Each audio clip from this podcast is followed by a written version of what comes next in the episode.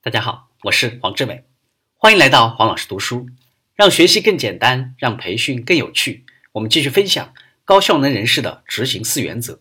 收听我们的节目或者阅读我们的文字版本，将帮您节约百分之九十的时间，收获原书百分之一百五十的价值。运用原则三，坚持激励性积分表。激发士气的关键在于要有一个巨大的、随时可见的、持续更新的选手型激励性积分表。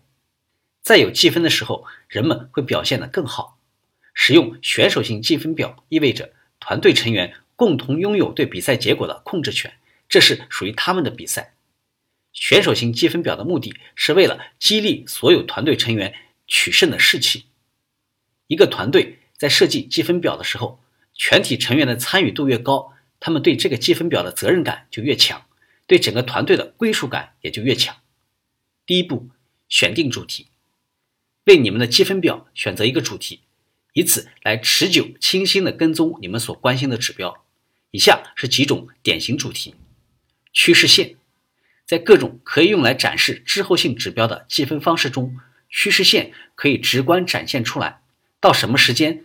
将某指标从 x 提升到 y 的进度，速度表就像汽车上的速度表一样，这种积分表可以用来即刻展示当下的指标情况。这对于有关实现的指标，例如周期时间、处理速度、上市速度、回复时间等等，是非常理想的。柱状图这种积分表对于比较团队之间的表现差别非常有用。现场图。一个现场图中包括一些不同颜色的符号或者指示灯，用来表示当前的进度。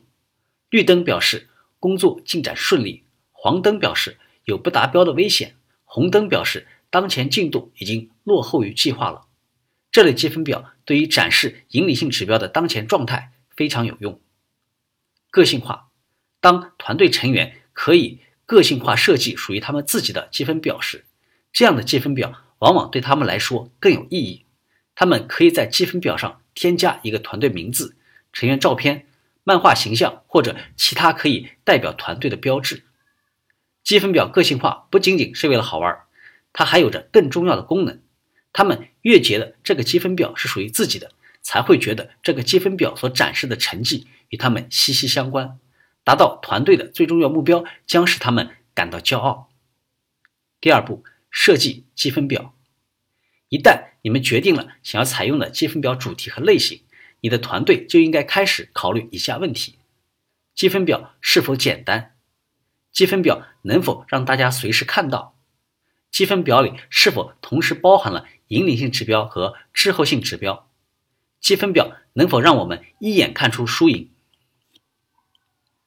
第三步，建立积分表。你使用的积分媒介并不重要。你可以使用电子标志、海报、记事板或者是黑板，只要能够满足设计标准就好了。第四步，保持更新。一个积分表每周至少要保持一次更新。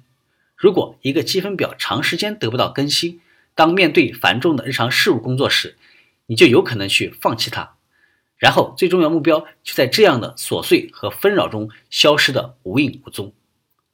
一个团队领导应该十分明确以下三点：谁应该负责更新这张积分表？